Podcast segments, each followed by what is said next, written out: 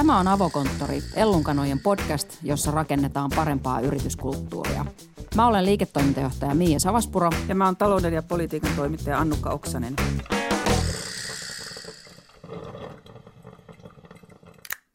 Tänään me sukelletaan muutokseen ja sen johtamiseen. Meillä on vieraana ravintola Ultiman ravintolatoimenjohtaja Maija Iäs, jonka kanssa me keskustellaan siitä, että miten iso muutos viedään läpi lähes epäinhimillisen tiukassa aikataulussa ja vieläpä alalla, jossa on erittäin tiukat deadlineit ja hierarkiat. Tämän podcastin lopussa Ellunkanojen perustaja Kirsi Piha pitää kirjanurkkausta, jossa hän kertoo bisneskirjoista, jotka on eniten vaikuttanut hänen ajattelunsa.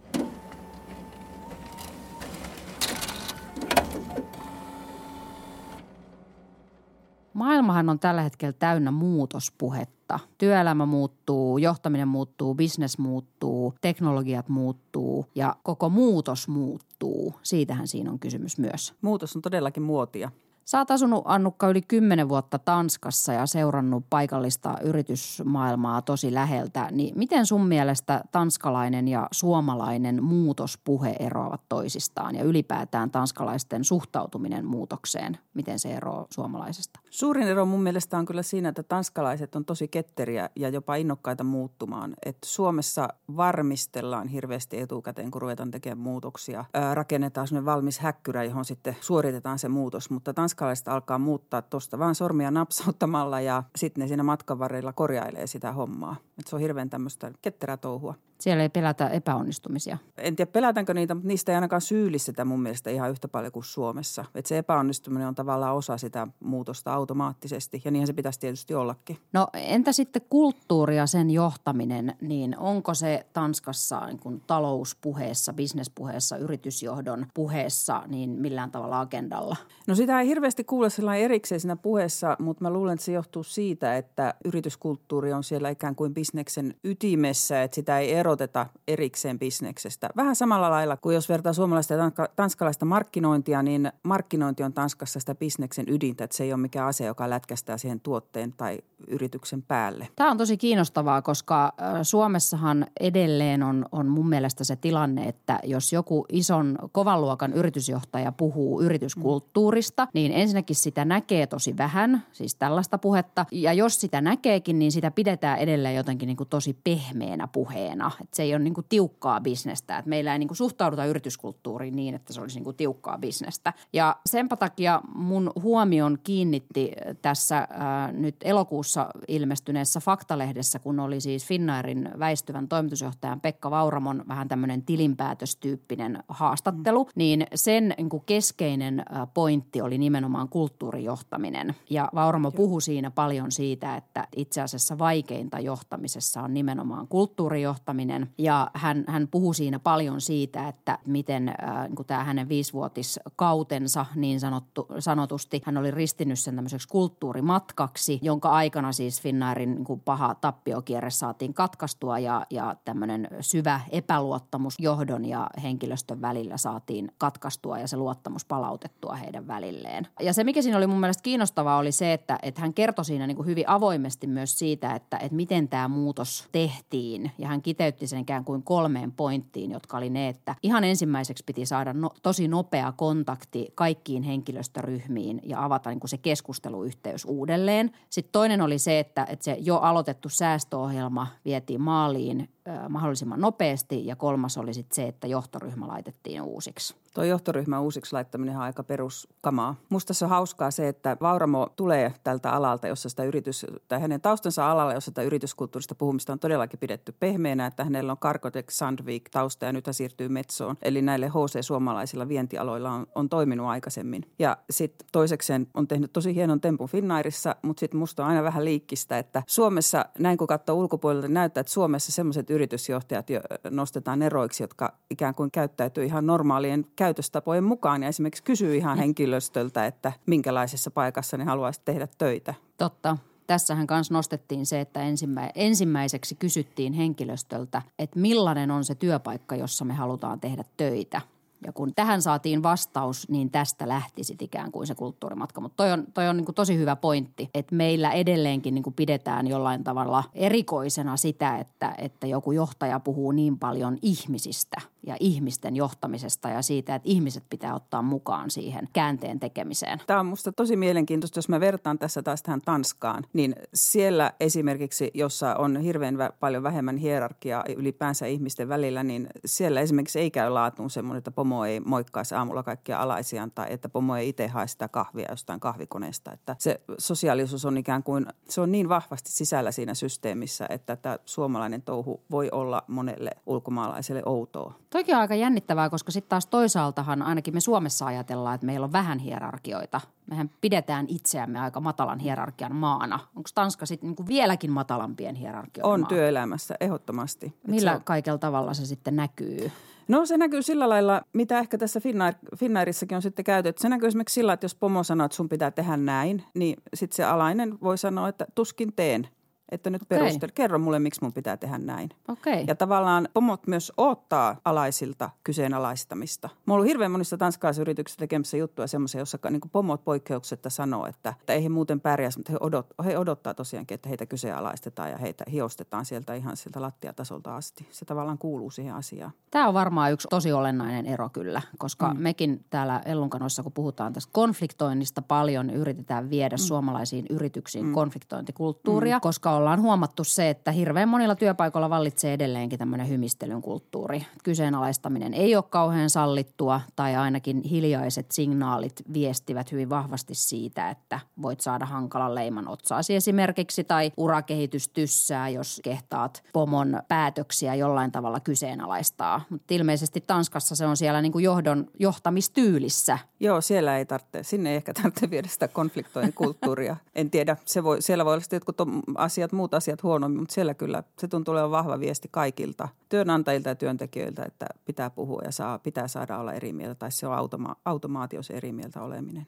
Sä huomannut sitten sellaista, että kun me ajatellaan ainakin niin, että kun tässä koko ajan muuttuvassa maailman tem- tempossa ja vauhdissa, niin yrityksiltähän vaaditaan sitä ketteryyttä ihan älyttömästi ja se ei voi tapahtua, jos ei sitä konfliktointia tapahdu. Eli jos johto ei ole herkkänä sille, mitä työntekijät ajattelevat ja minkälaisia muutoksia ne haluavat ja ikään kuin kuuntele tosi herkällä korvalla koko ajan sitä, että mi- mitenhän tuolla asiat nähdään ja mihin suuntaan meidän itse asiassa pitäisi muuttua, vaan ovat enemmänkin taipuvaisia niin kuin ajattelemaan, että kun mä nyt teen tämän päätöksen, niin se on oikea ja tämän mukaan mennään. Niin onko sun mielestä tässä niin kuin eroa tanskalaisten suomalaisten yritysten välillä? Onko tanskalaiset yritykset sun mielestä nopeampia muuttumaan?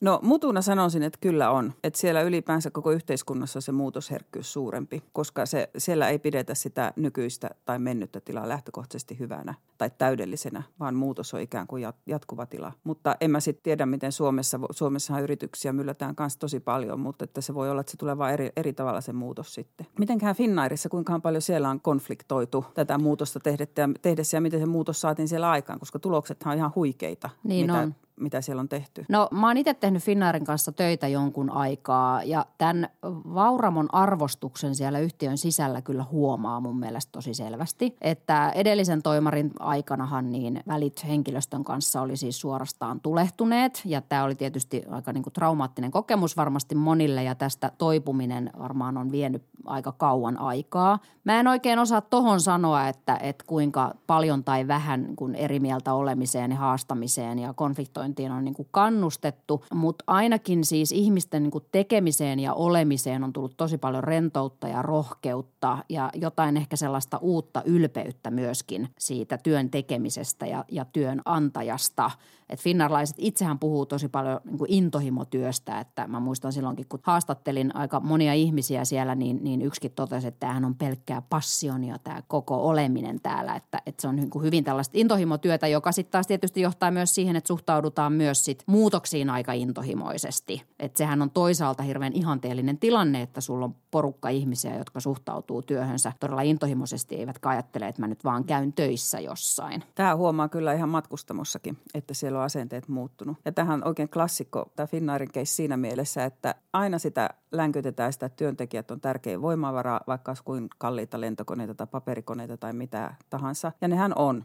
Kun henkilöstö on innostunutta, niin kaikki onnistuu. Se on just näin. Ja asia just, joka kiinnitti munkin huomioon tässä, tässä Vauramon haastattelussa, oli se, että kun hän sanoi siinä jotenkin näin, että, että johtamisessa on niin kuin paljon helpompaa tehdä jotain näkyvää, niin kuin just ostaa uusia koneita tai rakentaa uusi terminaali. Mutta sitten kun pitää mennä sinne ihmisten niin kuin korvien väliin ja saada asenteet ja toimintamallit muuttumaan, niin siinä joutuu sit johtajakin laittamaan itsensä likoon ihan eri tavalla. Ja mä en tiedä sitten, että kuinka valmiita niin kuin suomalaiset yritysjohtajat noin keskimäärin tällaiseen ovat, koska mun kokemus on ehkä enemmänkin vähän se, että nimenomaan sitä ihmisten kohtaamista jollain tavalla niin kuin vähän pelätään. Että se on aina jotenkin turvallisempaa piiloutua sen Excelin taakse ja, ja näyttää sen kautta asioita. Siihen voi vaikuttaa se, että Suomessa on ollut ja on vieläkin vahva suuryritysten perinne ja on ollut yrityselämä ollut erittäin teollista. Eli on ollut just niitä paperikoneita ja lentokoneita ja tehty kaivoshommia ja hissejä ja ties mitä isoja laitteita.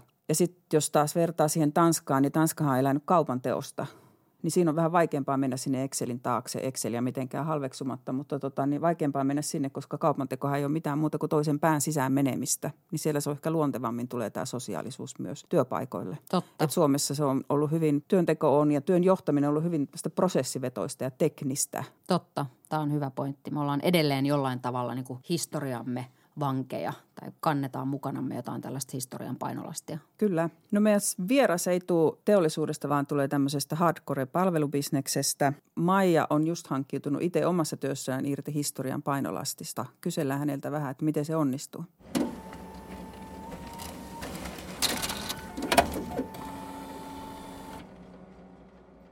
Tervetuloa Maija Iäs. Sä oot ravintolatoimenjohtaja Ravintola Ultimassa ja oot vasta vienyt läpi ison muutoksen tiukassa aikataulussa ja tiukkojen deadlineen bisneksessä.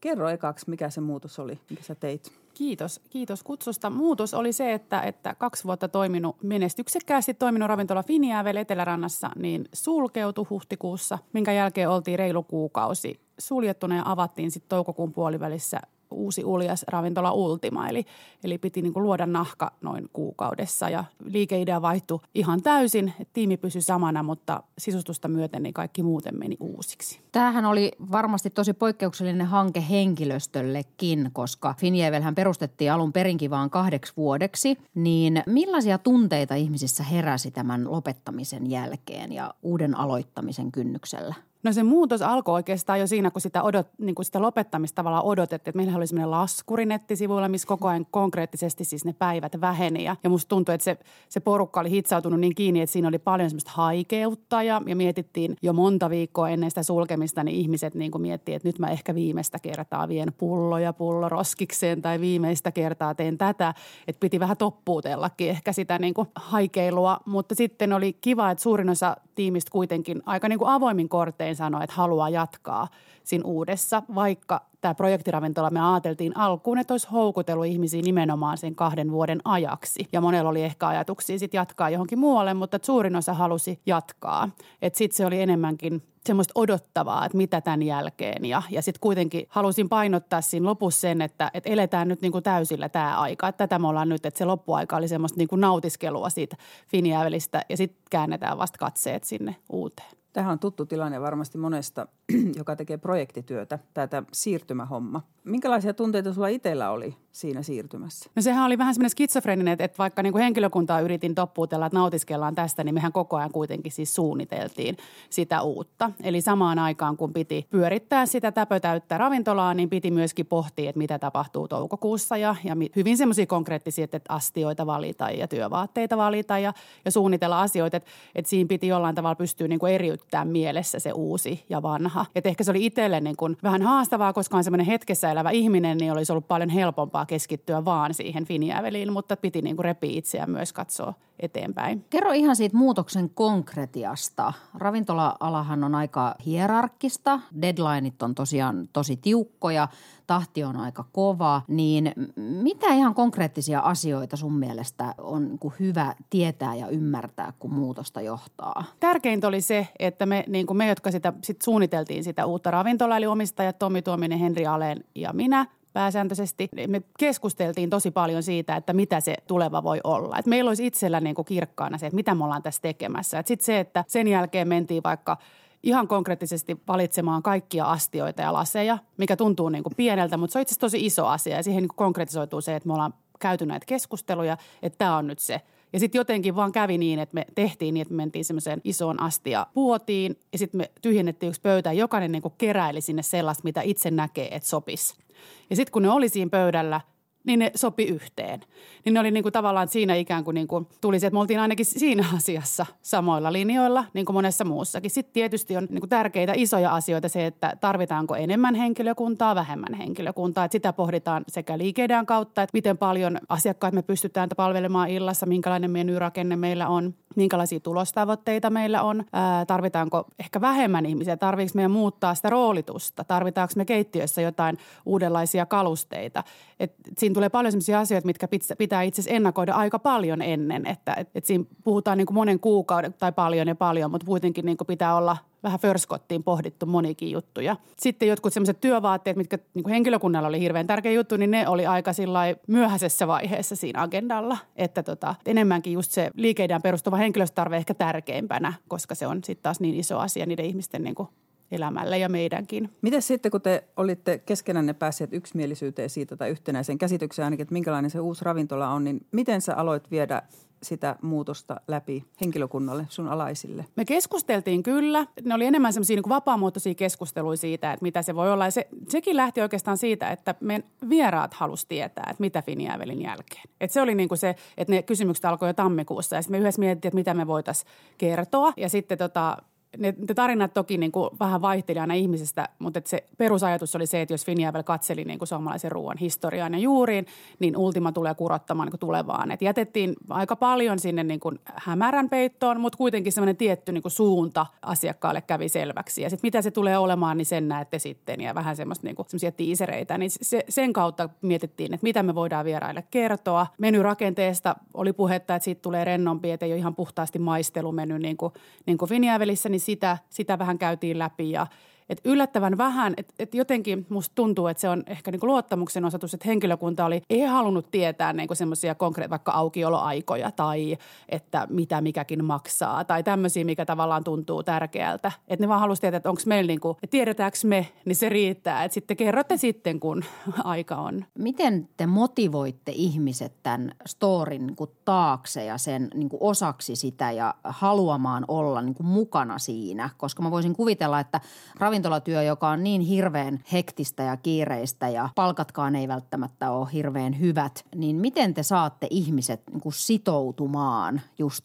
teidän ravintolaan? Kyllä se lähtee ihan niin kuin ihmisistä, että ihan ne suoritteethan ei, ei vaihtele niin kuin – ravintoloittain. Mutta sitten se on kysymys siitä niin kuin ryhmästä ja sen, sen joukon voimasta. Että musta se oli enemmänkin sitä, että uskotaanko me, että uskooko he niin kuin meihin ja siihen, että minkälainen työilmaviiri meillä on, minkälaisia asioita me painotetaan, että miten me tiukat tilanteet hoidetaan tai miten me innostetaan. Että mä ainakin, ainakin haluan uskoa, että kysymys oli aika paljon siitä, että, että luotti ihmisiin ja sitä että he, te niin kuin haluatte meille hyvää ja asiakkaille hyvää. Että me halutaan olla niin kuin tässä kelkassa. Meidän alalla kilpaillaan jonkun verran palkkaa palkoilla, mutta ei kovin paljon.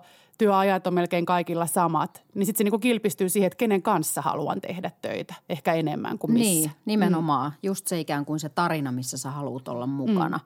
Miten paljon tässä rekrytointitilanteessa sitten mietitte sitä, että kuka sopii joukkoon, kuka on sellainen henkilö, joka ikään kuin on mukana rakentamassa sitä tarinaa, sopii sen niin kuin osasiksi? Tosi paljon. Et, et Finjävel kun avattiin, niin silloin me rekrytoitiin koko porukka kerralla ja kukaan ei tuntenut toisia. Et se oli aika poikkeuksellinen tilanne. Nyt kaikki tunsi melkein toisensa, että joitain uusia rekrytointeja tehtiin, mutta kyllä mä mietin sitä tosi paljon. Että se on vähän kuin rakentaisi fudisjengiä, vaikka mä en ole ikinä fudisjengiä rakentanut, mutta että, että jos on niin kuin muutama semmoinen päällepäsmäri, niin sitten pitää olla muutama, jotka tavallaan kestää sitä päsmäröintiä. Et vähän rauhallisempaa ja sitten semmoista niin kuin temperamenttisempaa hyvässä suhteessa, että et, et, et kaikki ei voi olla samasta puusta veistettyjä ja sitten on ollut itselle niin semmoinen oppi myöskin, että hirveän helposti ihminen, joka on aika nopea – ja semmoinen niin kuin, mä oon semmoinen aika nopeasti asioita tekevä, niin helposti mieltyy ihmisiä, jotka on niin kuin samanlaisia rytmisesti. Mutta se ei niin kuin, työ, työympäristössä se on hirveää, jos kaikki on sellaisia. Että senkin ymmärtänyt, että niin kuin se rauhallisempi semmoinen, niin kuin, joka tekee tasaisesti aina niin kuin hyvää jälkeä, niin se on kultaakin arvokkaampi. Että kaikki voi olla semmoisia niin kuin sähköitä säätäjiä. Mun on pakko kertoa tähän väliin semmoinen anekdootti vaan täältä meidän mun omalta työpaikalta Ellunkanoista, jossa kans on ehkä vähän tätä tendenssiä, että täällä on hirveän nopeatempoisia ihmisiä, niin työkaveri vaan kertoi tilanteesta, jossa oli ollut tämmöinen yksi asiakas, joka oli sitten kysynyt siinä, kun me oltiin kerrottu itsestämme, meidän toimitusjohtaja oli kertonut meidän yrityksestä, niin tämä mieshenkilö oli kysynyt, että, että anteeksi, mutta ootteko te koskaan palkannut ketään hidasta ihmistä? Niin, niin siis joo. Meidän, siis meidän valotoimittaja, se on niin kuin Håkan Longstedt, jolla on SaaS Instruments-niminen yritys, semmoinen valoguru, niin, niin hän oli sanonut näin, että, että älä koskaan palkkaa ihmistä, joka kävelee hitaasti. Ja sitten mä jotenkin identifioidun siihen hirveästi, mutta et, et ehkä niinku semmoista laahustamista en minäkään kyllä hyvällä katso, mutta et silleen, että ei, ei tarvitse kaikkeen niinku melkein juosta. Et se, on, se on semmoista herkkää rakentamista se tiimin kokoaminen. Sä kerroit, että tota, työntekijät luotti teidän visioon mutta oliko siellä minkäänlaista muutosvastarintaa? Jos oli, niin miten se ilmeni? Mistä sä näit, että nyt on vähän hankalaa sopeutua tähän uuteen? Aika, meillä on aika nuorta henkilökuntaa, keski niin että jos, jos mä oon 44, niin, niin 20 vuotta nuorempi ja moni. Niin ne on aika semmoista hetkessä elävää sakkia, mutta sitten se on enemmän niin kuin sitä, että saattaa jostain ihan niin kuin hassusta, tai tietysti mun näkökulmasta hassusta asiasta. Että no esimerkiksi, niin kuin, että pääsenkö mä sitten, jos flowfestarit, niin pääsenkö mä sinne flowfestar, että voidaanko mä nyt jo sopia, että mä pääsen sinne flowfestar vastarinta. Että, että se, ei, se ei ollut ehkä varsinaista muutosvastarintaa, vaan se oli enemmän semmoinen, että joku asia tulevaisuudessa vähän arvelutti. Mutta moni kuitenkin, sitten täytyy sanoa, että se on aika, että Finjavel oli aika tiivistahtinen työpaikka, niin moni myöskin odotti sitä hengähdystaukoa. Et musta tuntuu, että se oli se, että tauko ja sitten jotenkin, sit mä suuntaan katseen tulevaan, että, että, että viisi viikkoa on sitten niin kuin monen elämässä kahden pitkä aika, vaikka se on lyhyt aika näin, niin ensin keskityttiin siihen, että tämä saadaan kunnian loppuun, sitten on tauko ja sitten alkaa uusi. Mutta sen tauon aikana tehtiin myös toki koko ajan töitä. Joo, tehtiin. Et osa piti sitten lomaa siinä, mutta osa teki töitä. Meillä oli aika iso määrä ihmisiä, jotka sitten työllistettiin siinä aikana monessa meidän yhtiön muissa, muissa ravintoloissa. Ja sitten meillä sitä porukkaa siinä oli, niin sitten jotenkin se osallistuttaminen siihen muutosprosessiin lähti ehkä enemmänkin siitä. Onneksi näin, että on vähän niin kuin lisääntynyt itsetuntemus. Mä oon niin kuin yleisesti ottaen sellainen ihminen, että mä, että mä pyrin tekemään kaiken yksin ja itse, että pitääkö kaikki yksin hoitaa. Mutta tota, tuli semmoinen, että mä tiesin, että mulla on paljon porukkaa, jotka mä tunnen jo. Mä tiedän, mitä ne osaa ja mitä ei osaa ja oli kauhean innoissaan asioista, niin sitten sit tuli ehkä sitten sellainen, että mä voisin miettiä, mitä, mitä asioita he voisivat tehdä. Kun mä jotenkin aina ajattelin niin, että, että esimiehen kuuluu rakentaa se muutos niin, että, että ne, ne saa tulla ne ihmiset sitten, ne työntekijät niin kuin valmiiseen pöytään. Mm. Että kaikki on tehty ja se luo niin kuin turvallisuuden tunnetta, että tässä on meitä ajateltu ja että nyt, nyt me voidaan keskittyä vaan tähän tekemiseen. Mutta sitten kun, sit kun se rupesi vähän niin kuin alustavasti pikkusen varovaisesti jutustelemaan, niin sehän ei ollutkaan ollenkaan niin, vaan ihmiset oli aivan siis sormet syyhyten halus päästä tekemään jo sitä uutta jotenkin. Että voiko mä jotenkin olla siinä osana. Mitä he teki sitten? Meidän sisustusuunnittelijat tai suunnittelijat Atelier Sotama, eli Kivi ja Tuuli Sotamaa, niin olivat suunnitelleet tämmöistä, että mitä voisi tehdä. Tämä oli itse asiassa Henri Alenin idea, että voisiko Finiavelin sit vanhasta keramiikasta, joka oli mennyt rikki, keramisista astioista, voisiko niistä tehdä jotain, jonkun mosaiikin tai jotain. Ja sitten Kivinen tuli vastaus oli se, että no joo vois, mutta se on tosi kallista, koska se on niin, kuin niin pitkäkestoista manuaalista työtä. Ja sitten me oltiin, no meillä on näitä ihmisiä tässä. Et meillä on vaikka kuinka paljon ihmisiä, että, että mitäs jos me työllistettäisiin heidät. Ja sitten oli Viktor Krugius-niminen niminen taiteilija, joka sitten otti aina kolme työntekijää kerrallaan huomaansa ja, ja sitten tota ohjeisti heitä tekemään siis sellaista, niin kuin, että niitä keramiikan palasia, niihin laitettiin liimaa ja sitten niihin laitettiin semmoinen, että hyvin semmoista niin kuin, tavallaan tylsää mekaanista työtä. Hän aina kerralla teki sitä, teillä oli työpäivät viisi tuntia aina kerralla liimailtiin ja sitten syntyi semmoinen tosi, tosi hieno taideteos Ultiman seinälle. Ja se oli jotenkin semmoinen, että nyt tuntuu, että meillä on suurin osa henkilökunnasta ollut jotenkin sitä tekemässä. Niin siitä on tullutkin tosi tärkeää, että, se ei, että me ei niin kuin mietitty sitä sen merkityksen kautta siinä alussa, vaan ihan vaan siinä käytännön, että no meillä on nämä kädet ja ne voi tulla tekemään. Mutta sitten siitä tulikin jotenkin tosi hieno juttu ja tärkeä osa Ultimaa. Kuulostaa tosi hienolta siinäkin mielessä, että, että kun voisin siis kuvitella, että ravintola-alalla pysyvyys on aika iso ongelma niin kuin työnantajan näkökulmasta, että porukka vaihtuu aika tiu puuhaan ja ei ole kovin sitoutuneita just siihen kyseiseen ravintolaan, niin onko nämä ollut teiltä tietoisia valintoja myös yrittää sitouttaa ihmisiä? No ehkä enää niin kuin osallistuttaminen ei ollut, ainakaan mä en niin kuin semmoista kelaa muista, että mä olisin miettinyt niin. Mutta ehkä se sitouttaminen tulee sen kautta, että sen niin kuin jotenkin sitä luottamusta ei voi liikaa korostaa. Että, ja sitten toisaalta niin kuin me ollaan paljon puhuttu myös siitä, että meidän alalla, niin kuin, niin kuin joka alalla varmasti, niin ainoa pysyvä asia muutos sillä lailla, että pitää myöskin henkisesti niin kuin esimiehen kestää sitä, että aina toisinaan joku lähtee ja sitten toisinaan joku tulee. Että ei me niin kuin omisteta niitä ihmisiä eikä se niin kuin yhteen ihmiseen kaadu. Että myöskin jotenkin itse suhtautuu rauhallisesti siihen, että, että mulla on ainakin mun uran aikana ollut paljon sellaisia ihmisiä, jotka on lähtenyt ja sitten jotenkin yrittänyt suhtautua kauhean lempeästi ja toivottanut onnea. Ja sitten ne on tullut jossain toisessa paikassa vastaan. Ja sitten meillä on ollutkin niin kuin kiva suhde jo valmiiksi. Että et semmoinen kärttyily siitä, että ihminen lähtee, niin se on musta aika turhaa. Mutta toki on tärkeää, että sitten itse toimii niin johdonmukaisesti ja luottamusta herättäen, että ne ihmiset niin kuin viihtyy, koska muuten se on niin kuin liike, liiketaloudellisesti vähän hankalaa, jos on koko ajan vaihtuva porukka, niin sitä, se ei oikein niin kuin asiakkaan näkökulmasta näytä kauhean validilta toiminnalta. Sä sanoit tuossa aikaisemmin, että teille ei ollut johdolle työvaatteet tärkeä juttu, mutta sitten siitä nousi työntekijöille yllättävänkin tärkeä juttu. Kerro siitä. Joo, siis se, se oli niin kuin sellainen kysymys, mitä kysyttiin, tämä Flow-festivaali oli yksi, mutta sitten työvaatteet oli toinen, mikä niin kuin toistui. Ja jotenkin musta tuntuu, että kun itsellä oli siinä työpöydällä sellaisia niin kuin omasta mielestä että niin kuin itselle massiivisia ratkaistavia asioita, niin, niin sitten mulla oli ne työvaatteet siinä sivussa, että no, että nyt me ollaan löydetty tämmöinen työvaatetoimittaja, joka tekee kierrätysmateriaaleja, että tämän kanssa voitaisiin ehkä tehdä. Ja sitten vähän niin kuin mietti, mutta työntekijät tuntuu olevan, niin kuin, että mitkä ne on, minkä väriset, minkä malliset. Se tuntuu jotenkin olevan ihan valtavan tärkeä asia. Mä monta kertaa sanoin, että mä, mä, mä kerron myöhemmin. Toivoin vain, että ne huomaa, että mä en ole ihan varma vielä. Mut, ja sitten kun ne niin kuin tavallaan, sitten mä aina niin kuin paljastin jonkun pienen asian ja sitten ihmiset niin kuin kiherteli kauhean tyytyväisen. Että mä jotenkin ymmärsin, että se oli niin kuin paljon paljon isompi osa sitä muutosta heille kuin mitä minä mielsin. Osittain varmaan sen takia, että esimiehet pukeutuu pääsääntöisesti johonkin pukuun tai mm. ja, että se on aika samanlainen aina. Niin, onko siinä jotain sellaistakin, että kun se muutos on aina kuitenkin vähän epävarma ja sä et oikein mm. tiedä tulevasta, niin sit sitä mieli jotenkin vaistomaisesti tarttuu tuommoisiin tosi pieniin konkreettisiin asioihin, joista tuleekin sitten lopulta ihan hirveän tärkeitä. Niin ne oli ja sitten se oli, niinku, kyllä mä sitten sen ymmärsin, kun ne työvaatteet tuli ja sitten meillä oli semmoiset rintakorut daameille ja semmoiset rusetit pojille ja sitten he niinku kokeili niitä ja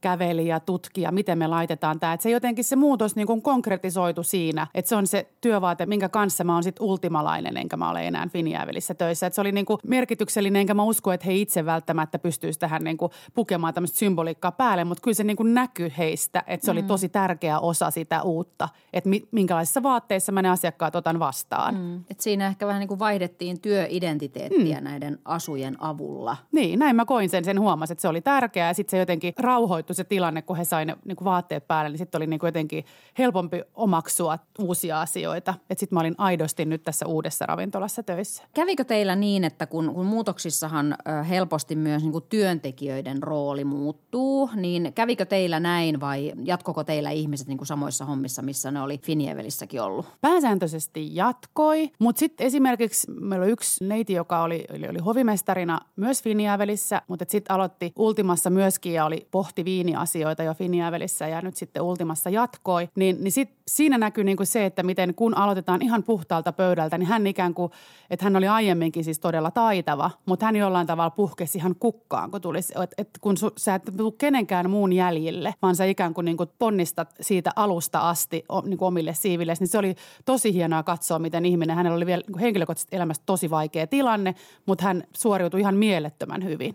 Että jotenkin sitten se niin kuin muutos nosti hänessä, että se ehkä ne aiheet ja asiat, mitä me käsiteltiin, niin hän koki ne omakseen, mutta jollain tavalla hän yhtäkkiä pärjäsi ihan mielettömän hyvin, että sitä oli hieno katsoa. Että muuten niin mä näkisin, että ne, joilla oli vähän enemmän kokemusta, niin selvisi niistä niin kuin alkuajoista ehkä niin kuin helpommalla, koska sä pystyt jo jotenkin, niin kuin, sä oot ehkä joustavampi semmoisen niin uuden ja yllättävän kanssa. Mutta sitten taas nuoret, se oli ehkä haastavampaa, mutta he jotenkin heittäytyy paljon tä, niin kuin enemmän täysillä siihen ja elää niin kuin sitä hetkeä, että nyt me avataan tätä uutta ravintolaa ja kaikki muu mun elämässä saa jäädä.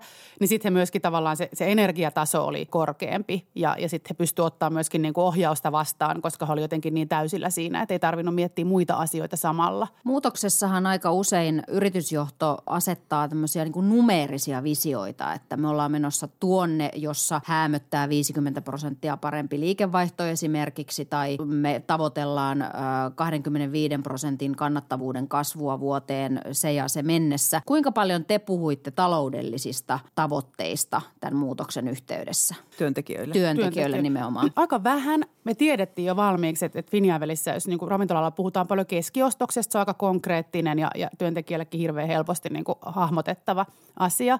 Keskiostos oli todella korkea. Siis että se oli niin kuin kallis ravintola, mutta keskiostos oli tosi korkea. Me niin kuin tiedettiin jo valmiiksi, että se esimerkiksi tulee, tulee laskemaan. Että et sinänsä meillä oli niin kuin hassu suunta, mutta me tiedettiin, että ehkä asiakasmäärät nousee – mutta keskiostos laskee. Ja sitten me seurataan keskiostosta. Et se on jotenkin sellainen, se on ainoa tämmöinen numeerinen, mitä, mitä niin kuin työntekijät seuraamme. Joka päivä kirjoitetaan se ylös ja iloitaan siitä, jos se on erityisen hyvä ja mietitään, että mistä se johtuu. Et enemmän se oli se, että se on semmoinen vipuvarsi, tai se on semmoinen, mikä on niin kuin hirveän helposti ymmärrettävissä, että miten minun toimintani vaikuttaa tähän numeroon. Sen sijaan, että sitä kokonaismyyntiä tai jotain kuukauden tavoitteita ruvettaisiin latelemaan. Et se on jo liian, niin kuin, liian iso kakku. Ei, ei tarkoita, että eivät ymmärtäisi, mutta mä en usko, että se enää ohjaisi toimintaa samalla tavalla. Niin tota, keskiostoksen kautta. Ja sitten me ollaan mietitty paljon, että minkälaisia asioita siellä voi olla, että, että suositteleminen ja ehdottelu on palvelua siinä, missä niin kuin lautasen kantaminen tai, tai viinin kaato. Että minkälaisia juttuja mä voisin täällä kertoa, kun ihmiset tulee ihan uuteen ravintolaan, että mitä kaikkea te voitte maistaa ja ottaa ja näin edespäin. Että et sen kautta lähdetty rakentaa. Miten te muutitte, puhuit palvelusta äsken, palvelutyyliä, koska tuli uudet astiat, tuli työvaatteet rintakoruineen ja mm. kaikkineen. Mm. Mutta tota, miten sitä palvelua voi muuttaa? Mitä sä silloin teet? Finjavelissä mentiin aika sellaisella, se oli hyvin niin kuin pitkälle käsikirjoitettu. Että aina saat, sai persona niin kuin loistaa, jos joku puhuu murretta, niin sen kun puhuu tai kertoo ne samat asiat omalla tavallaan. Mutta siitä, kun se vieras tuli meille sisään, niin se illan kulku oli aika pitkälti niin kuin jo tiedettiin. Että me kerrottiin tietyt tarinat ruuista ja se eteni niin kuin tietyllä tavalla se ilta. Ultimassa taas tiedettiin, että siellä on enemmän niin kuin paikkaa neuvottelulle sen asiakkaan. Asiakkaalla on enemmän varaa valita siellä. Kerrotaan erilaisia asioita, ehkä ihmetellään eri kohdassa niitä meidän teknisiä kommervenkkejä ja kaikenlaista kasvatusmetodia ja muuta. Niin sitten sitä piti pohtia vaan sitä illan koreografiaa, että missä kohden me niin kuin pysähdytään, miten kauan mihinkin menee aikaa. Ja sitten ehkä enemmän niin kuin miehittämisessä, että kun tunsi jo ihmiset, niin tiesi, että joku on vähän semmoinen niin verkkasempi tahdiltaan, että hän saa semmoisen sopivan koko kokoisen määrän vieraita kerralla jotta niin kuin tavallaan ne neuvottelutilanteet sujuu kiireettä. Joku taas on vähän niin kuin sähäkämpi, niin hän voi ottaa enemmän, mutta katsotaan, että se sujuu. Että se palvelu oli ihan semmoista, että mietittiin sitä aika paljon sitä rytmittämistä. Todella räätälöityä. Niin, rää, joo. Ja sitten mietittiin, niin, ja sitten mm. tosi paljon mietittiin myös sitä, että miten se tarinallistaminen on tämmöinen muotitermi tänä, tänä aikana. Mutta haluttiin kuitenkin, että se, että mitä kaikkea me siellä Ultimassa tehdään, se idea siitä, että me tutkitaan tulevaisuuden ruokaa, kasvatetaan itse asioita. Että jokainen meille tullut vieras niin kuin ymmärtää sen ainakin jollain tasolla. Että et ei siitä tarvitse niinku puolta tuntia luennoida, mutta ettei, ettei tavallaan pääse lähtemään ilman, että on kuullut edes jonkun osan siitä tarinasta. Niin sitten se pohdittiin, että missä vaiheessa ja miten se sitten on luontevinta kertoa. Kuulostaa hyvin, hyvin konseptoidulta ja just nimenomaan Kyllä. räätälöidyltä. Miten paljon tuohon jää sitten tilaa niin kuin vapaudelle ja luovuudelle ja niin kuin spontaaneille tilanteille? Et, ettei se tavallaan se konseptointi näy niin kuin asiakkaalle asti. No tosi paljon. Nyt mun mielestä tähän, tässä Ultimassa jää tosi paljon. Että, että sen takia me tehdään niin, että kun vieras tulee, niin hän tulee tilaa, missä on se kaikki tavalla kasvatustoiminta on siinä. Niin siinä me ihan hetki ollaan, että ihan hetki ihmetellään, mutta mäkin kerron sen aika nopeasti. Ja sitten mennään syömään, että se on niin kuin rauhoitettu ruokailutila sille ruokailulle. Mutta nyt kun asiakas voi, Finjavelissähän ei, ei saanut valita oikeastaan itse yhtään mitään. Sun piti valita, että syöt sä seitsemän vai syöt sä kymmenen ruokalla ja that's it. Että juomissa vähän pystyt valitsemaan, mutta nyt on valinnanvaraa paljon enemmän. Ja siinä tulee sitä niin kuin neuvottelemista ja kyselyä suosituksista ja muusta. Että itse asiassa sitä kommunikaatiota niin kuin vieraan ja asiakaspalvelijan välillä tulee enemmän tässä konseptissa. Ja se on ollut kiva. Ja sitten on huomannut taas, että on, on joitain tarjoilijoita, jotka niin kuin loistaa tässä, jotka rakastaa sitä niin kuin höpöttelyä ja, ja niistä asioista kertomista ja sitä niin kuin innostuksen tartuttamista. Ja sitten on joitain, jotka kaipaa sitä aikaa, kun kaikki on niin kuin tosi paljon selkeämpää ja sitten pitää luovia siinä. Se on sitä päivittäisjohtamista sitten tavallaan tunnistaa ne tuntemukset ja ohjaa niitä ihmisiä sitten onnistumaan. Mulle tuli mieleen, kun mietti perinteistä suomalaista asiakaspalvelua, että oliko ketään, jota rupesi vaivaamaan se, että nyt asiakkaat saa enemmän valtaa ja ne voi valita enemmän kuin aikaisemmin. Ehkä keittiö. Oli aina ehkä keittiöhenkilö. No ei, mutta tota, äh, varmasti joo. Sitten meillä kävi kuitenkin tosi paljon tietysti niitä Finjävelin asiakkaita. Meillä oli paljon kanta-asiakkaita siellä. Sitten se olikin taas sit se, että et hei vaan, että taas nähdään ja tutut kasvot, mutta nyt meillä onkin tämmöiset ihan uudet kuviot. Et sitten piti myöskin ottaa vastaan se, että, että joku asiakas, niin kuin, että onpa ihanaa, että nyt mä saankin tässä itse valita. Joku sanoo, että nyt tuntuu hankalalta, että haluaisin, että olisi edelleen vaan vähemmän vaihtoehtoja ja missä on maisema. Ja, että sitten niin kuin meidän piti tavallaan olla taas erilaisessa tilanteessa suhteessa asiakkaaseen. Eli teidän piti itse semmoisessa uudessa epävarmassa tilanteessa hanskata myös se asiakkaiden uusi epävarma tilanne. Joo, just siis näin. näiden kantisten. Kyllä, mm. joo. Ja sitten myöskin uudessa ravintolassa on tietysti aina, että kaikki tulee sinne sillä tavalla, että mikäköhän tämä on, tämä juttu. Että on ne skeptikot, sitten on ne semmoiset, että oi ihanaa ja että nekin tunnistaa aika nopeasti kyllä, mutta että ne tuntemukset, se tuntemusten kirjo niin kuin asiakkailla ja ne odo, niin kuin, että mitä odottaa tai minkälaisella fiiliksellä tulee, niin sitä vaihtelua välillä paljon enemmän uudessa ravintolassa kuin mitä tuommoisessa jo niin kuin vakiintuneessa suositussa ravintolassa on. Että onhan meidän työ niin kuin aina haistelemista, että minkälaisella mielellä ne ihmiset on, että kuinka paljon he haluaa kuulla ja tietää ja vai onko joku muu tärkeämpää sillä hetkellä kuin se ruoka. Tämmöisessä muutoksessa puhutaan aina siitä uuden oppimisesta, mutta itse asiassa varmaan vaikeampaa on, on se pois oppiminen eli se vanhasta luopuminen. Teittekö te sen eteen jotenkin tietoisesti töitä, vaan tuliko se vaan itsestään, että se unohdettiin se vanha Finjevel-identiteetti ja tapa, palvelutapa ja ulkoiset fyysiset puutteet muuttu, mutta että miten sen sai sen. Mua kiinnostaa tämä hirveästi, koska se vanhaan jääminen on ehkä se kohtalon kysymys monella alalla. Niin on joo. Tai siitä et, irti päästäminen. Se, se huomasi niin konkreettisissa asioissa. Meillä oli siis Finjavelissä sellainen systeemi, että, että meillä Narikassa oli niin aina asiakkaiden nimet. Että jos oli vaikka tulossa Kaartinen, neljä henkeä, niin siellä oli niin henkarit valmiina ja nimi siinä päällä, jolla me laitettiin asiakkaiden takit siihen. Ja kun he lähti, niin me otettiin ne sitten kohasteli asiakkaan. Hän ei saanut mitään lappua eikä hän niin tiennyt, miten me se homma hoidettiin. Ja se oli semmoinen, yksi semmoinen taikakohta niin siinä, siinä illassa yleensä siinä lopussa. Ja sitten kun me ruvettiin suunnittelemaan ultimaa sitä Narimassa, että nyt me tarvitaan varmaan narikkalaput, niin meillä yksi tarjoilija, joka oli aivan pöyristynyt, että siis miten voidaan tällä tavalla palvelua huonontaa, että on aivan hirveä. Sitten että nyt sä niinku tavallaan katsot niinku Finjävelistä päin sitä, että se on automaattisesti huonompaa se, että sä saat narikkalapun. Että voithan sä antaa silti vaikka yhden vaan koko seurueelle, kun nyt meillä voi tulla vaikka sata asiakasta illassa, niin toi nimihomma ei niinku mitenkään toimi. Mutta se oli hyvä esimerkki, että se jotenkin meidän piti niinku yhdessä ravistella hänestä pois se, että hän jotenkin ajatteli, että, että se on automaattisesti niinku huonontamista – että mä sanoin, että meidän pitää, no mietitään itse niin kuin kolme, neljä eri vaihtoehtoa, miten tämä voisi hoitaa ja mikä olisi toimivin. Että et jollain tavalla niin kuin tämmöisissä keskusteluissa sit päästy siihen, että et sitä pitää joissain ravistaa vähän enemmän, joissain kohdin vähän vähemmän, että mm. päästään niin kuin vanhasta uutta kohti. Ja toki vanhassa oli paljon hyvää, että et ei tarvitse niin kuin kaikkea muuttaa. Mä vierastan sitäkin sellaista uudistamista, että niin, luudalla lakastaa niin kuin kaikki. Mm. Niin, että, että siellä oli hirveän paljon semmoista, minkä päälle rakentaa. Miten sä johtajana, esimiehenä valitset sen, että kun on, on paljon sellaista hyvää, jonka voisi ottaa mukanaan, mutta sitten on kuitenkin pakko pystyä luopumaan kuin jostain, niin miten sä valitset niin kuin sen, että mitä muutetaan ja mitä ei muuteta, jos kaikki kuitenkin periaatteessa toimii? No siihen määrittää tosi paljon se liikeidea, miten me halutaan tehdä ja sitten ihan käytännön, että just se, että kuinka paljon mulla on aikaa asiakkaalle. Nyt esimerkiksi meillä muuttuu, että, että, että meillä voi samaan pöytään tulla kahdet asiakkaat per ilta. No sitten se tarkoittaa sitä, että rytmi pitää olla nopeampi, mun pitää pystyä toimimaan vähän eri tavalla. Et meillä oli Finiavelissä sellaisia nuoria ihmisiä, jotka on tullut suoraan sinne töihin, jotka ei koskaan ollut sellaisessa ravintolassa töissä, jossa siihen, niin kuin jos ruokapöydästä lähtee asiakkaat, niin siihen voi tulla vielä uudet asiakkaat. Se piti niin kuin heille opettaa, että näin, näin voi tapahtua. Mutta sitten selkeää oli se, että, että pohdiskeli paljon sitä, että missä meidän tiimi on vahva – niin Finiavelis kaikista tuli tosi vahvoja sen niin kuin tarinan kuljettajia. Että sitten mietin, miten me voidaan säästää se, se vahvuus,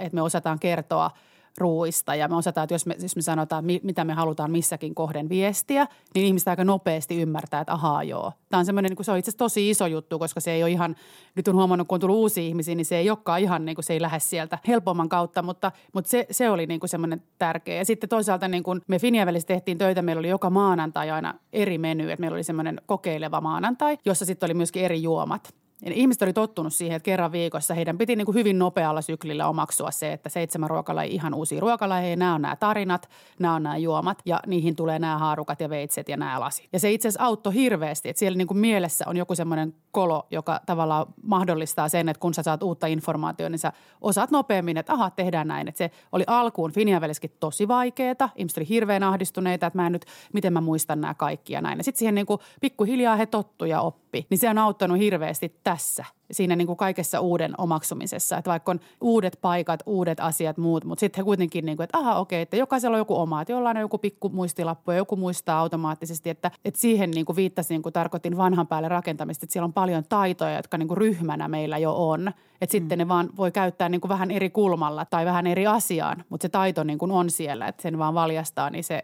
auttaa siinä muutoksessa. Eli jatkuvaa oppimista. Mahtava niin, iskusana, niin. mutta sitähän se on. Ja sitten sitä niin kuin tavallaan, että kannust, koska sitä semmoista urautumista jokainen tietää, se on sama mikä työ niin sä voit yhtäkkiä ajatella, että, niin kuin, että on toisteista, että mit, miten mä tässä, niin kuin, että jotenkin se vaan, että, että kaikki on, ei, ei tarvitse olla varpaillaan, mutta niin kuin jotenkin auki ja, ja valmiita siihen, että asiat saattaa muuttua, että siitä ei heti niin kuin ahdistuta. Niin musta tuntuu, että sellainen niin kuin mieliala meillä kaikilla jo oli, koska me oltiin totuttu siihen, että asiat kerran viikossa aina muuttu, niin se auttoi hirveästi uuden omaksumisessa. Niin, eli tulitte auki ja se tarkoittaa sitä, että teille, siellä ei ole ehtinyt ihmisille edes syntyä sitä illuusiota, että tämä työ on nyt tämmöistä ja tätä tehdään näin, koska mm. se muuttui viikoittain ainakin, että siinä tuli koko ajan muutosta. Niin, ja sitten ihan semmoista, niin kuin, että huomasi kuinka paljon se vaan niin kuin alusta kaksi vuotta on kuitenkin sitten tavallaan aika aika, mistä mä muistan vielä sen alun, että minkälaista se oli aluksi. Niin se, että, että kun meny vaihtui ja ne tarinat vaihtui ja meillä oli perinneruokia ja iso Suomen kartta, mistä ihmiset tihrusti niitä paikkakuntia. Osa tunsi Suomen maantietoa paremmin ja osa huonommin, mutta kuitenkin, että, että tavallaan me ainakin kuuden viikon välein me piti niin kuin opetella kaikki uudestaan, niin semmoinen taito oli hyvin jo hanskassa. Tässä prosessissa olet johtanut sitä, sä et ole voinut näyttää itse alaisille juurikaan, että vaikka jos olet tullut, tai oletan näin, että et hirveästi itse omaa epä, mahdollista epätoivoa tai epävarmuutta heille esitellyt, niin mitä heikkouksia sä huomasit itse? Mikä sulla oli itselle tässä vaikeaa? Tuliko sinulle jotain yllätyksiä prosessin aikana? Ihan, va- ihan varmasti. Sen, sen yksin tekemisen mä onneksi selätin siinä, että ei tarvitse kaikkea yksin tehdä. Et tota, se oli itse asiassa Aleni Henkka sanoi hyvin, kun me ruvettiin, me jäätiin siihen tauolle, että nyt kaikkien pitää huolehtia siitä, että me, me ei tehdä itse niin kuin ihan hirveästi, vaan säästetään energiaa siihen, kun avataan. Että tehdään mieluummin vaikka neljän tunnin työpäiviä, mutta täysillä ne neljä tuntia ja sitten huilataan ja tehdään muita asioita ja niin kuin jotenkin kerätään voimia. Et sitten kun me avataan, niin sitten meillä on niin kuin energiaa. Ja se oli ihan superhyvä, koska sit se on niin kuin ehkä se helmasynti, että tekee niin hirveästi, että sitten yhtäkkiä tulee sellainen putkinäkö eikä niin kuin enää, e-, eikä niin kuin hermo kestä se niin kuin yhtäkkisiä muutoksia niin, niin se ehkä pelasti, että sen tiedosti, mutta sitten sille pystyy jonkun jotain tekemään, niin sitten se sujuu hy- hyvi, hyvissä voimissa. Summaa Maija vielä tähän loppuun. Miten kuvailisit Ultiman yrityskulttuuria? Voiko sitä tiivistää esimerkiksi kolmeen pointtiin? Se muu, muutos ja muu, ylipäänsä muutos on sen yti, Ultiman ytimessä, että me koko ajan kehitetään ja tutkitaan ja muutetaan asioita. Että musta se on ollut tärkeää, että ihmiset on ajatellut, että tämäkään ei ole tämä näinkään valmis, vaan tämä koko ajan muuttuu ja kehittyy. Että se kehittyminen on yksi tosi tärkeä asia. Sitten se joukon voima on toinen tosi tärkeä asia. Meitä on valtavasti, niin kuin kuitenkin aika pienissä neliöissä. Et mäkin opin siitä joka päivä, että miten sitä voi hyväksi käyttää, mutta mä uskon, että myöskin ihmiset on saanut toisiltaan tukea niin kuin kaikilla tasoilla. Ja sitten kuitenkin se, että vaikka meillä on mitä teknistä vempainta, niin kaiken ytimessä on kuitenkin se niin kuin ihmisen kohtaaminen ja nauttiminen ja, ja niin kuin hyvä ruoka ja juoma. Että ei unohdeta sitä sen kaiken tekniikan keskellä. Hyvä. Kiitos Maija Iäs, Ultiman ravintolatoimen johtaja.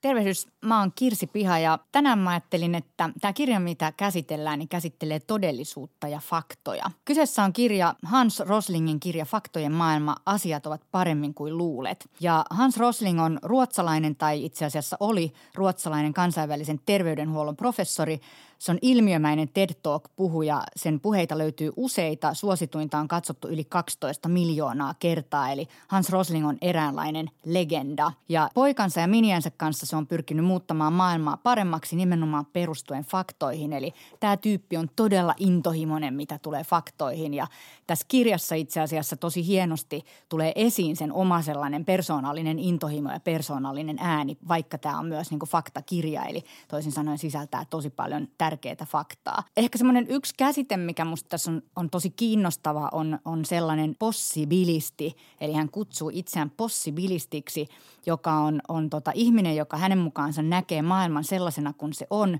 ei näiden ajatusvääristymien kautta, jota se tässä kirjassa käsittelee. Ja se tarkoittaa sille sitä, että, että meidän pitäisi nähdä myös se edistys, mikä on tapahtunut.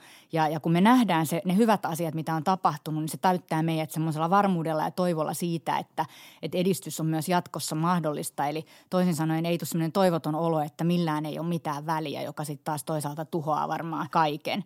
Ja hän vielä niin kuin sanoi sen tosi silleen raikkaasti, että tämä ei ole optimismia, vaan tämä on rationaalista käsitystä siitä, miten asiat on.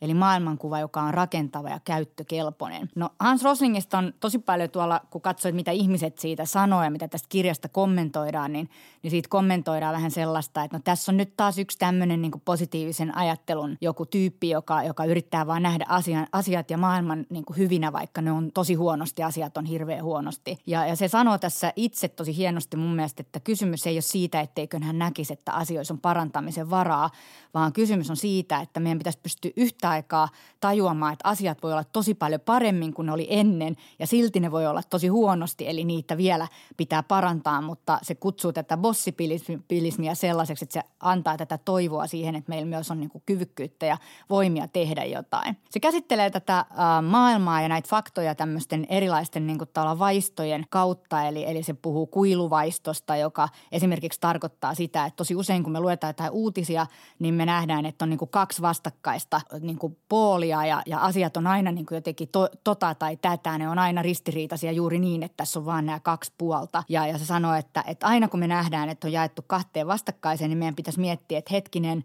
että todennäköisesti ei ole niin, että ihmiset voi jossain asiassa vaikka jakaa kahteen eri mielipiteeseen, vaan ryhmiä onkin vaikka neljä tai niitä voi olla vaikka kuusi tai vaikka kymmenen, jolloin se tilanne ei olekaan ihan niin mustavalkoinen kuin mitä me kuvitellaan, että se on. Ja mä huomaan itse, että kun mä esimerkiksi käytän puheenvuoroja, niin mä tosi helposti vaikka yhteiskunnan tilanteesta niin kuin totean vaikka, että, että on selvästi tämmöinen kahtia jakautunut tietyn tyyppinen niin kuin maailma. Ja mulle nyt sen jälkeen, kun mä oon lukenut tämän kirjan, niin se on hankalaa, kun rupeaa itseänsä puhujana epäilemään kesken puheenvuoron. Eli mä itsekin joudun sitten toteamaan yleisölle, että jos olette lukeneet Hans Roslingia, niin nyt teidän pitäisi suhtautua muuhun tosi epäluottavaisesti. Eli näitä ryhmiä todennäköisesti ei ole kaksi, mutta sehän on tapa vaan hahmottaa jotenkin provokatiivisesti sitä maailmaa, mikä auttaa meitä jotenkin hahmottaa sitä, mutta samalla itse asiassa luo sen, sen vääristymän. Sitten se puhuu tämmöisestä kuin kielteisyysvaisto ja, ja, ja sehän tämmöinen ihmisen niin kuin perusajatus on jotenkin siitä, että me hirmu, helposti niin kuin ajatellaan kielteisiä asioita ja me odotetaan niin kuin huonoja, huonoja uutisia. Ja, ja tässä se puhuu just siitä, että meidän pitäisi pystyä erottamaan niin kuin parempi ja paha, eli toisin sanoen se muutoksen suunta ja tavallaan se tilanne kumminkin kahdeksi eri asiaksi, että ollaanko me menossa kohti hyvää tai parempaa vai kohti huonompaa ja, ja silti tilanne voi olla niin kuin edelleen huono, vaikka me ollaan menossa kohti parempaa. Ja sitten se myös muistuttaa meitä siitä, että hyvä uutinen ei ole koskaan uutinen, eli usein uutiset, uutisten kautta, kun me hahmotetaan meidän maailmaa, niin me joudutaan tähän kielteisyysvaiston maailmaan, eli me nähdään asiat niin kuin ehkä, ehkä kielteisempänä kuin mitä ne onkaan. Sitten silloin tämmöisiä viivasuoruusvaisto, se, että me ajatellaan, että asiat menee aina viivasuorasti niin kuin johonkin suuntaan, eli ne kehittyy jollain tavalla, vaikka ne ei välttämättä teekään.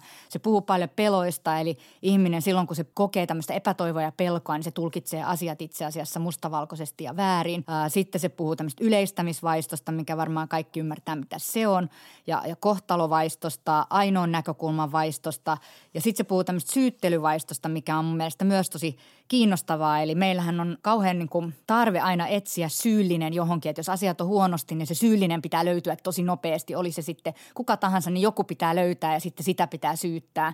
Ja silloin me ajaudutaan tavallaan siihen kahtia jakautumisen tilanteeseen, missä on tosi vaikea itse asiassa tehdä mitään rakentavia asioita. Tämä kirja on musta ihan superhyvä ja tämän pitäisi olla niin tämmöinen kansalaistaito itse asiassa niin kuin hahmottaa näitä asioita vähän monimutkaisemmin kuin mitä ehkä tänä päivänä tehdään. Se esittää tässä alussa tällaisen todella silmiä avaavan, hahmottavan kartan maailmasta, kun me puhutaan usein kehittyneet maat ja kehittyvät maat. Ja, ja tota, se esittää tämän kartan ja kun olette nähnyt tämän kartan, niin ymmärrätte, että tällä tavalla me ei voida enää hahmottaa maailmaa. Se on tosi ylimielinen tapa käsittää tämä maailma. Tämä kirja on todella hyvä, mutta mun on pakko sanoa ihan pieni loppu kaneetti, että jos mahdollista, lukekaa se mieluummin vaikka englannin kielellä, koska tämä suomennos on ehkä vähän huono ja vähän kömpelö ja, ja se ehkä niin kuin vähän tekee tästä niin kuin lapsellisemman oloisen tästä tekstistä kuin mitä sen pitäisi olla. Mutta kirja siis oli Hans Rosling, Faktojen maailma, asiat ovat paremmin kuin luulet. Lue